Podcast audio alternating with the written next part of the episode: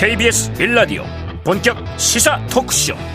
최영일의 시사본부. 안녕하십니까? 최영일의 시사본부 시작합니다. 자 이제 설 명절은 과거가 돼버렸습니다. 추억으로 간직하고요. 가족의 정을 앞으로의 동력으로 삼아야 되겠죠?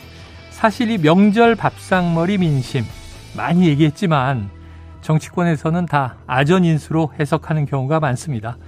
오히려 고령의 부모 또 자녀 세대의 고충 등 현실 문제를 나누고 돌아온 우리 마음 속에는 자 민생은 정말 누가 챙기나 이런 걱정이 더 커지지 않았을까요? 자 여당의 당 대표 누가 될까? 이거 안 중요한 이슈는 아니죠. 하지만 이게 민생과 직결되는 건가? 걱정이 되고요. 김장년대니 연포탕이니 이게 국민에게 과연 이로운 것인지 오히려 국민 여론은 닫아 걸고요. 국민 여론을 또 한때는 뭐 일본 여론 들 거냐 뭐 이런 얘기까지 여당에서 나왔어요. 당 대표는 당원끼리 뽑겠다. 그럼 이게 민생과 직결돼 있지는 않은 것 같습니다. 또 야당은 야당대로 당 대표 검찰 소환의 고심인데요. 이 또한 안 중요한 이슈는 아닌데 지도부 의원들과 동행하느냐 변호인과 혼자 가느냐 이걸 사법 리스크라고 부르느냐 검찰 리스크라고 부르느냐 이건 또 민생인가 싶습니다. 자, 강추위가 전국을 뒤덮고 제주도에는 아직 4만 명이 갇혀 있다가 아침부터 이제 하늘길이 열렸죠. 거기다 난방비와 전기요금 오르고 올해 경제 걱정이고 이런 문제에 해법을 내는 정당 또는 정치인은 누구인지 잘 안 보입니다. 자, 이제 봄이 와서 날씨가 풀릴 때까지 힘들게 일할 우리들. 자, 자기들 걱정 말고 우리 걱정 함께 해줄 사람 찾을 거고요. 지켜볼 거고요. 평가할 겁니다. 자, 현명한 국민은 명절에 현타가 왔습니다. 최영일의 시사본부 출발합니다. 네, 1부에서는요, 오늘의 핵심 뉴스를 한입에 정리해드리는 한입뉴스 기다리고 있고요. 2부에서는 화제의 인터넷 뉴스를 다뤄보는 Street News Fighter가 준비되어 있습니다. 이어서 이재호 국민의힘 상임고문과 함께하는 보수의 품격, 그리고 사건 본부까지 만나보겠습니다. 자, 1부 마지막에 신청곡을 들려드리고 있는데요. 디저트송. 자, 오늘 듣고 싶은 노래 있으시면요. 문자 샵 9730으로 자유롭게 보내주시기 바랍니다. 짧은 문자 50원, 긴 문자는 100원이고요. 오늘의 디저트송 선정되신 분께는 치킨 쿠폰을 보내드리고 있습니다. 자, 오늘도 많은 참여 부탁드립니다.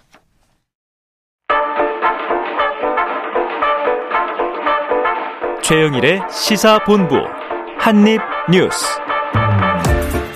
네, 오늘의 핵심 뉴스를 한입에 정리해드립니다. 한입뉴스 박정호 오마이뉴스 기자 이봉우 미디어인권연구소 뭉클연구원과 시작해 보겠습니다. 두 분 어서 오세요. 네, 안녕하십니까. 박 기자님은 이제 휴일 마지막 날 어제도 뵙고요. 네. 이 연구원님 명절 잘 보내셨죠? 네, 잘 보내고 왔습니다. 어디서 보내셨어요? 저는 집에서 아, 편하게 집에? 휴식을 취했습니다.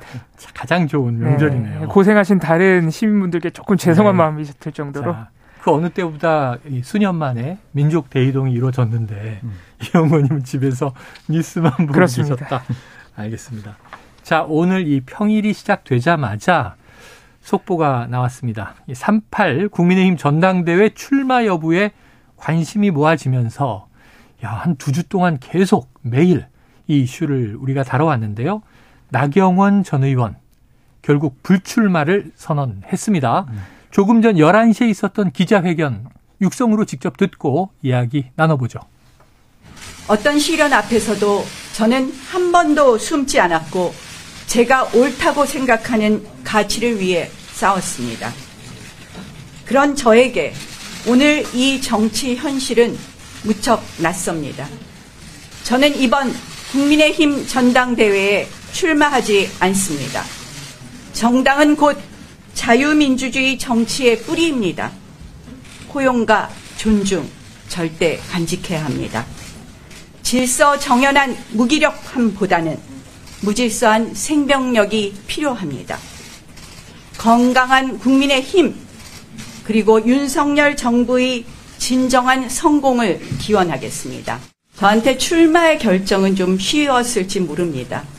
그러나 불출마의 결정은 저에겐 굉장히 용기가 필요한 것이었고, 어, 뭐, 거듭 말씀드리지만 당을 사랑하는 마음으로 솔로몬 재판이 진짜 엄마의 심정으로 이번에 어, 그만두기로 결정했습니다.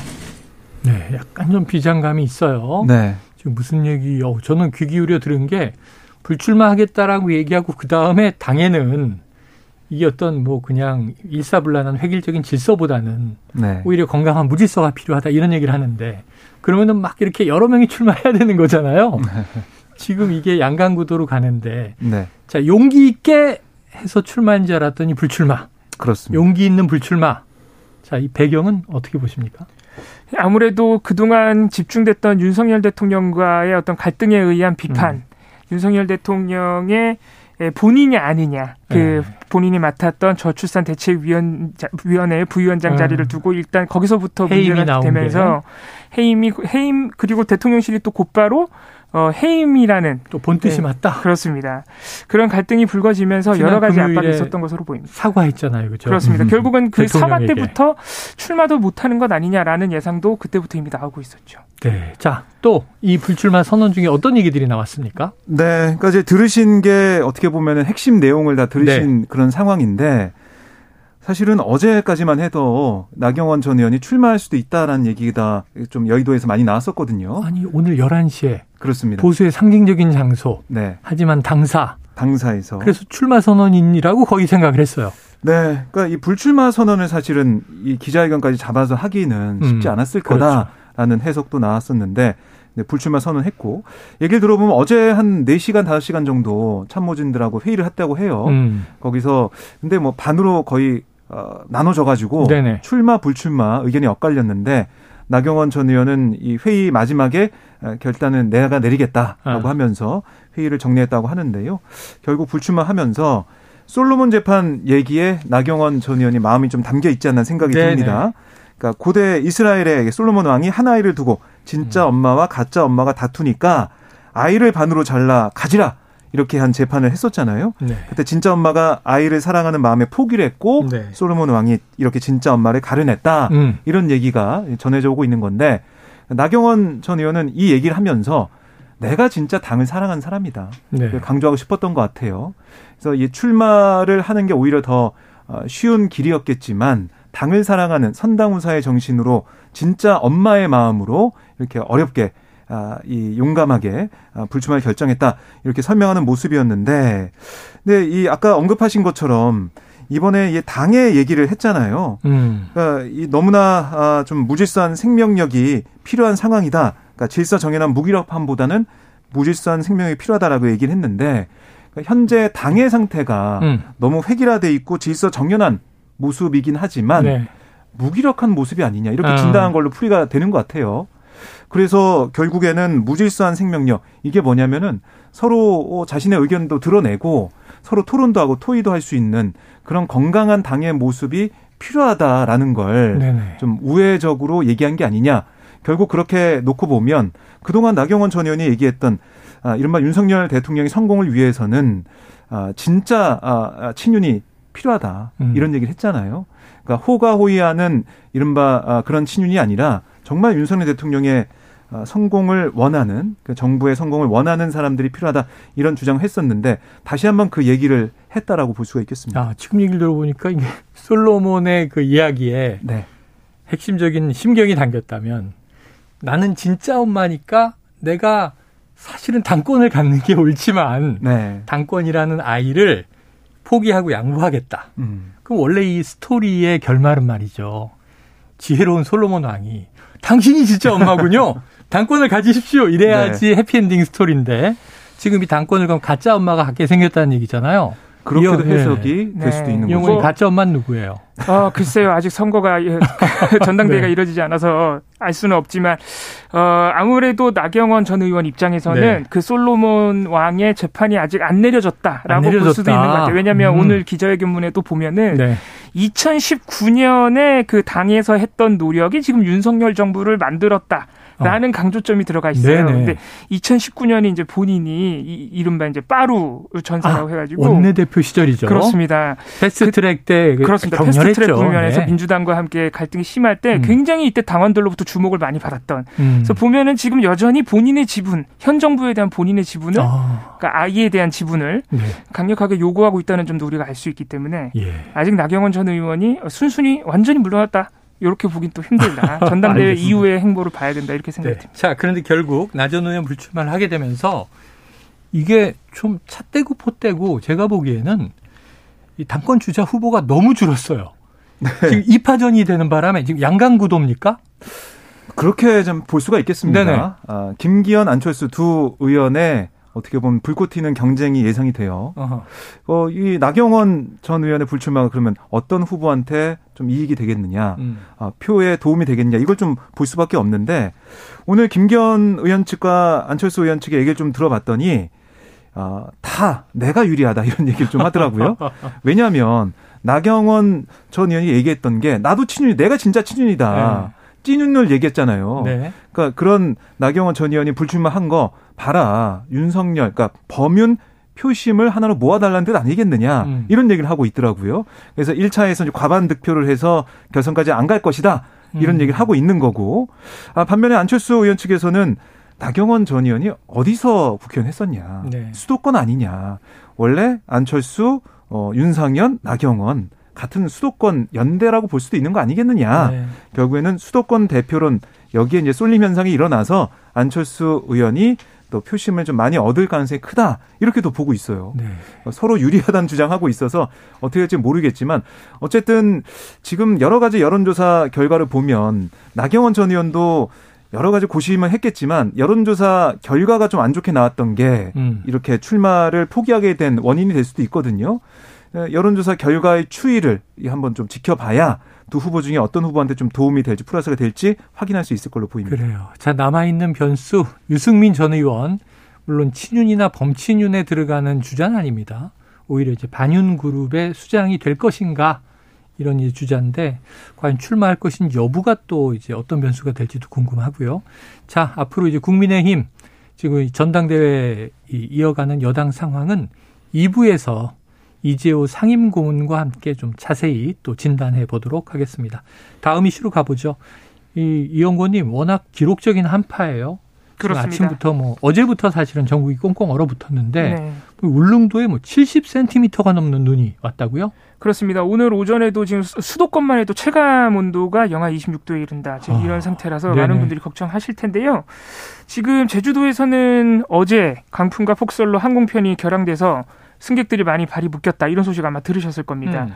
아, 그래서 혼잡이 계속해서 반복이 됐는데 일단 오늘 오전 7시 기준으로 결항이 됐거나 결항이 예정됐던 항공편들은 이미 해소가 된 것으로 확인이 되고요. 어, 임시편을 포함해서 모두 514편이 운항이 계획돼 있다고 합니다. 어. 어, 하지만 제주에서 출발한 항공편의 경우 지연편이 여전히 다소 발생하고 있는 것 같은데요. 네. 어, 항공기가 예상보다 제주도에 늦치, 어, 늦게 도착하는 데 따라서 음. 일부는 지금 지연이 발생하고 있다 그러고요. 어, 아까 말씀하신 폭설 같은 경우에는 울릉도에 오전 6시 기준 24시간 75.1cm에 달한다고 합니다. 그래서 이게 항공편 결항과 함께 또 어, 지금 예, 를 들어서 울릉도에 계신 분들 폭설로 인해서 또 발이 묶이는 것이 아니냐 지금 걱정이 되고 있는 그러네요. 상황입니다. 자, 이미 제주도에 어제 발이 묶인 분들은 오늘이 평일이기 때문에 네. 아, 하룻밤을 보내고 발을 동동 구르셨을 텐데 음. 오늘 이제 어찌 어찌 이제 제주도를 빠져나와도 네. 출근을 못 하신 거예요. 그렇습니다. 예. 아, 그래서 사실은 어제 같은 경우도 제주 공항에 128분이나 되는 승객들이 네. 거기서 그냥 계셨대요. 어. 그래서 공항 측에서 뭐 모프나 매트리스를 제공하긴 했지만 네. 아, 뜬 눈으로 밤을 지새운 거죠. 아이고. 표를 구하기 위해서. 근데 오늘도 보면 새벽부터 줄이 한 100m 넘게 서 있는 항공사 네네. 데스크가 있던데. 근데 이게 또 대기 순번표가 뭐 잘못 뭐 전달이 되고 해서 늦게 온 사람이 먼저 또 비행기 타고 가고 뭐 이런 일도 있었다고 아이고, 예. 전해주고 있는 상황입니다. 아하. 그래서 뭐 실랑이도 벌어지고 좀 혼란한 상황도 이어지고 있는데 또 지금 원래는 정상적으로 이제 운항이 된다라고 했지만 아, 아까 11시 기준으로 보면은 항공편 70여 편이 지연 운항했거나 지연 운항을 예고한 상태예요, 또. 네. 그러니까 언제쯤 이 승객분들이 관광객들이 다시 서울로 어, 이 육지로 돌아올 수 있을지는 알 수가 없는 그런 상황입니다. 오늘 상황을 계속 지켜봐야 되겠습니다. 그렇습니다. 자, 이게 워낙 이제 최강 한파 이 추위와 연결돼 있는 소식인데 어제도 저희가 이 난방비 급등 소식을 전해 드렸었습니다. 그런데 설 명절 연휴가 끝난 뒤에 보니까 여야 정치권에서는 이 난방비가 가격 급등한 것을 두고 서로 내 탓이요 공방을 벌이고 있단 말이에요. 어떻게 된 겁니까? 그렇습니다. 일단 국민의힘에서는 보면요, 어, 문재인 정부의 탈원전 정책이나 아니면은 이미 어, 연료 그 원료비가 음. 아, 에너지 원료비가 크게 급등한 상태에서도 문재인 정부가 가스 요금을 정작 올리지 않았다. 이렇게 네네. 주장을 하고 있습니다. 오늘 국민의힘 유력 당권 주자인 김기현 의원 같은 경우에 SNS에 글을 올려서요. 엄청나게 난방비가 올라서 국민에게 이중삼중 부담이 되고 있는데 민주당은 오히려 윤석열 정부를 비판하고 있어서 그것은 거짓말이자 적반하장이다. 문재인 정부 당시 가스 가격이 두세 배 오를 때 난방비를 13%만 인상시켜서 모든 부담이 윤석열 정부의 몫이 됐다. 음. 아, 또 문재인 정부가 멀쩡한 원전을 폐기해서 전기료 인상 요인을 만들었고 이것 또한 윤석열 정부의 부담을 가중시켰다. 이렇게 비판을 했습니다. 네네. 자, 박 기자님 팩트 네. 체크를 해보면 어때요? 그러니까 이게 지금 사실은 뭐 액화천연가스 가격이 오른 건 맞죠. LNG 가격이 급등했어요. 네, 그렇습니다. 올라가지고 뭐 전쟁 때문에 오를 수밖에 없는 상황. 이제 러시아 우크라이나 전쟁 때문이죠. 그렇습니다. 그래서 이제 이게 파급 효과가 지금 이 이루어지고 있는 거고요. 어, 올라 있는 건 맞고 거기에 따라서 난방비가 많이 나오고 있는데, 근데 이게 과연 누구 책임이냐 여기에 음. 대해서 여야가 공방을 벌이고 있는 거 아니겠습니까? 민주당 오늘 아침에 이재명 대표 말을 들어봐도 지금 이렇게 난방비가 오르고 어려운 상황인데 네. 정부가 제대로 대책을 세우지 않았다라는 걸 지적을 하고 있습니다. 네. 그러니까 오를 수 있는데 거기에 대한 완충작용이나 뭔가 충격파 흡수를 위한 그런 정부의 정책은 어디에 있느냐 이건 민주당이 주장하고 있는 거고 반면에 국민의힘에서는 이게 전 정부에서 안 올리다 보니까 이건 한 번에 올리는 거 아니냐 음. 문재인 정부가 이걸 너무 내팽개치고 있었다라는 얘기를 하고 있는데 근데 사실은 우리가 문재인 정부 때 돌이켜 가보면 그때 이 가격을 올리려고 정상화하려는 시도도 없었던 건 아니에요. 근데 음. 당시에 코로나19 사태 때문에 이거를 국민들한테 공공요금 인상으로 더 힘들게 네. 할 수는 없다라는 여론이 더 컸거든요. 아, 코로나 변수가 있었군요. 그렇습니다. 그때는. 만약에 그때 이런 난방비나 아니면은 전기요금 이런 것들을 정상화하겠다는 아니면은 뭐 가스공사나 한전에 음. 아, 이 적자폭을 줄이겠다는 생각으로 요금을 올렸다면 과연 그때 여론과 언론과 정치권 어떻게 반응했을까? 그걸 그때 시점은 돌이켜서 생각해 본다면 음.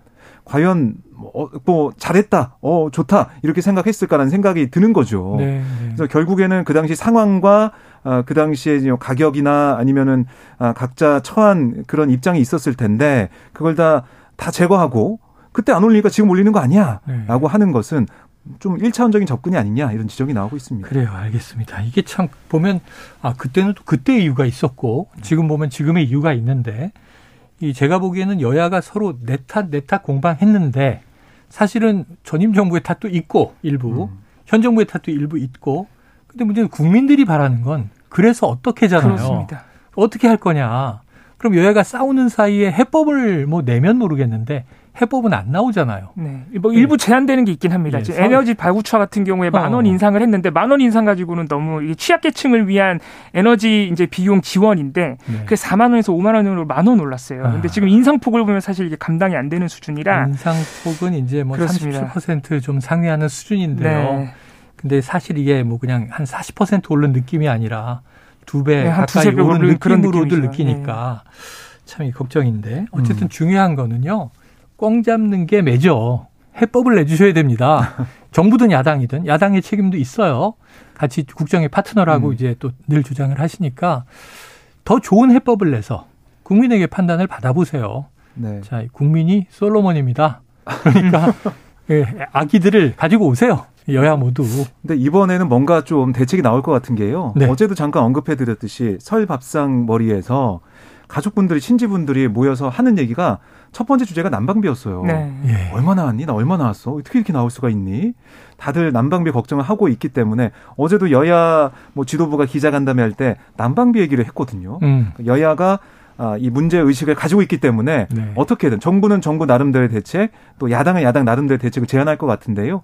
이게 국회에서 정말 여야가 같이 어, 테이블에 앉아서 논의해야 되잖아요. 맞아요. 논의 기회 자체도 지금 없는 상황이라서 이거 어떻게 만들지가 우선 중요해 보입니다. 자, 중요해 보입니다. 국민들은 지켜보고 있습니다.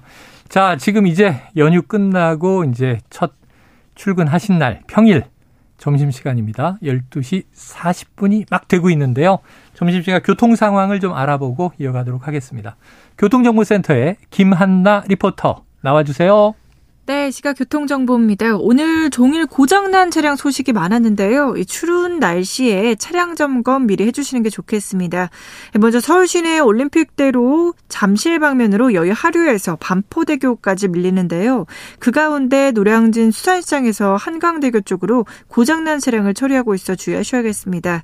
또 분당 수서로 청담대교 방면으로는 복정에서 수서 쪽으로 고장난 차량 여파받고 있습니다.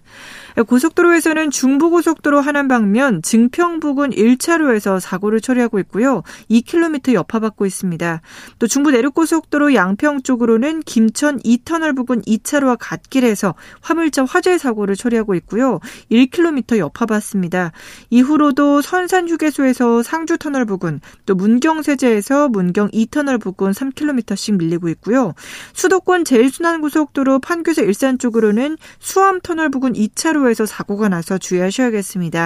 반대 일산에서 판교 방면 서운 분기점에서 송내까지 5km 정체입니다. 눈길인 곳이 많은 만큼 더욱 주의해서 운행하시기 바랍니다. KBS 교통정보센터에서 김한나였습니다.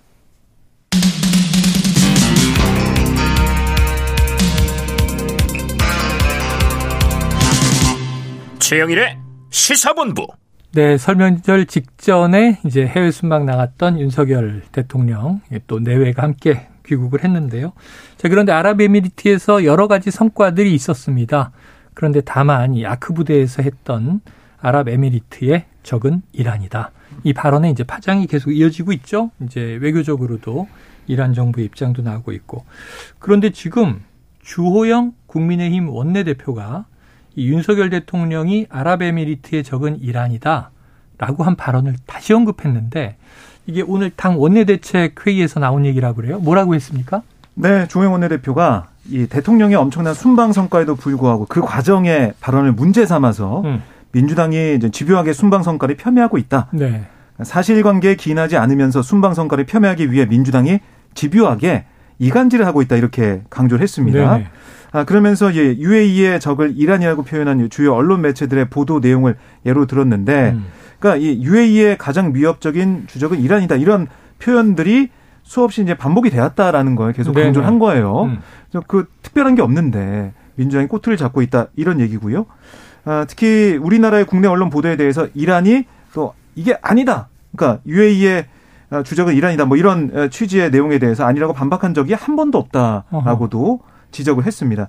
아, 그러면서 또 이제 2018년 1월 김종대 전 정의당 의원도 한 라디오에 나와서 UAE의 주적은 이란이라고 말한 바가 있다라고도 설명을 했는데요. 네네. 결국 우리나라가 이란을 주적으로 규정한 게 아니고 UAE를 지원하기 위해 나가 있는 아크 부대에 아랍에미리트의 안보 연실이 이렇다는 것을 주지시킨 것일 뿐이다. 왜 이걸 가지고 어, 순방 성과를 폄훼하기 위해서 이렇게 이간질하고 있냐 이런 취지의 주장을 펼친 겁니다. 네.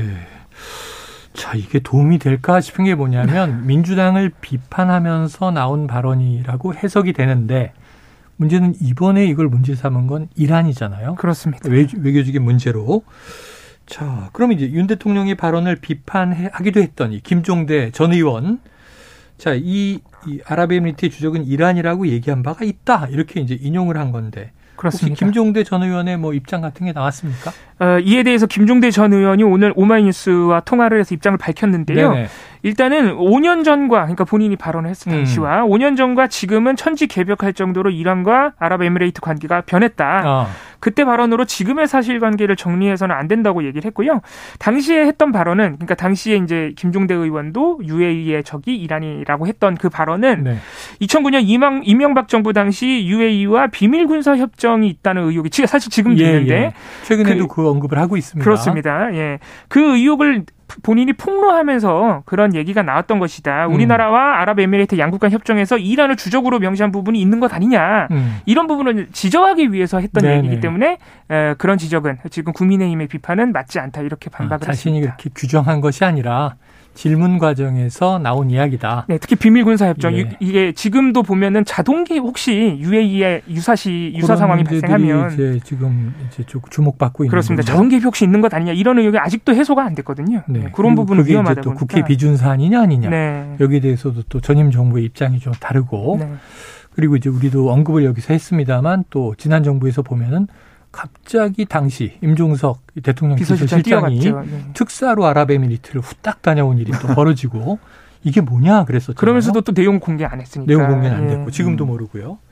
그러니까 자, 그 당시의 상황과 지금 또 상황은 다른데 UAE와 이란이 서로 경제적인 협력의 네네. 필요성이 있기 때문에 대사도 다시 이제 돌려보내고 하면서 네네. 보내고 하면서 관계 개선이 나가고 있는 현실 이 시점을 좀 봐야 되는데 2018년 얘기가 나오고 어. 그 당시에 관계가 안 좋았을 때 얘기가 나오니까 그러면은 어, 모든 이 상황에 대해서 기준점을 과거에다 맞추고 있어야 되는 건지 네네. 이런 지적이 나올 수밖에 없거든요. 그렇죠. 현 상황에 대해서 2023년 이란과 UAE의 관계가 무엇이며 과연 UAE의 주적 적이 이란이라고 했을 때 그 파장이 어떤 건지 이거는 뭐 그 당시 언론 보도나 누구의 말이 아니라 지금 그 얘기를 들은 당사자의 상황을 좀 봐야 되는데 네. 이란이 공개적으로 반박을 했잖아요. 그러니까 외교 상황을 우리가 잘 지켜봐야 되는 게 뭐 이게 물 흐르듯 변하다 보니까 그렇습니다. 과거에는 어 서로 저가냐 그런데 지금은 동지나 네. 뭐 협력 관계가 될 수 있는 거고요. 한일 관계를 만약 제3국이 바라보면서 일본의 적은 한국이다라든가 그렇죠. 한국의 적은 일본이다라든가 언급하면 상당히 위험할 수 있어요. 네. 보통은 그런 발언을 잘 안 하죠. 맞습니다. 네, 또 주호영 원내대표가 언론 보도 얘기도 하셨는데 최근 언론 보도 찾아보시면은 네. 어, 그 미국의 이란 제재가 본격화된 2018년 이후로 어, 실제로 이란과 아랍에미레이트 그 영내 국가들 관계 개선이 음. 이루어지고 있다는 보도들도 네네. 분명히 있어요. 심지어 오바마 정부 때 이제 이게 그동안의 제재가 동결이 해제될 것 같은 분위기에서는 누가 먼저 이란에 가나였는데 음. 당시 일본 총리가 제일 먼저 이란을 가니까 우리가 뒤졌다. 막 이런 기사들이 쏟아졌었단 말이에요. 참 이게 국제 관계가 조변석게 합니다. 자, 다음 이슈로 넘어가 보겠습니다. 자, 지금 전국 장애인 차별 철폐 연대 전장현 법원의 2차 강제 조정안을 거부하기로 했다. 자, 지하철 5분 초과 지연 시 손해배상. 자, 이런 조건 문구가 삭제된 그런 안이었죠? 네, 그러니까 원래 1차 조정안이 이게 지하철 5분 초과 지연 시 손해배상 이게 문구가 들어가 있었어요. 네네. 그래서 이게 500만 원을 지급하지 않으려면 음. 5분 초과 지연만 안 시키면 된다. 뭐 네, 이런 얘기를 해서 맞아요. 전자연 측에서는 아 우리는 받아들이겠다. 네. 이렇게 얘기를 했었죠. 아 그런데 이게 다시 이제 2차 조정안이 나온 겁니다. 그러니까 이 서울교통공사가 1차 조정안을 수용하지 않기로 얘기를 하면서 네. 이 신청을 한 거예요. 예. 어, 오세훈 서울시장도 한 방송에서 1분만 늦어도 큰일이 나는 지하철 5분이나 늦추는 것을 받아들일 수 없다라고 강조를 했는데 이렇게 공사 측에서 수용을 거부했고 그러자 서울중앙지법이 지난 10일 출입문 개폐를 방해하는 방식으로 열차 운행을 지연시키는 방법의 시위를 하지 않고 음. 위 의무를 이행하지 않을 때는 1회당 500만 원을 공사에 지급한다. 이런 내용이 2차 조정 결정을 냈는데 네. 시간이 쏙 빠진 겁니다. 아. 아. 그래서 결국에는 오늘 박경석 전장현 상임공동 대표가 아, 지하철 4호선 해화역 승강장에서 아, 뭐라고 했냐면 법원의 2차 조정문에 대해 불수용하겠다는 입장을 전달했다라고 설명을 했고 음.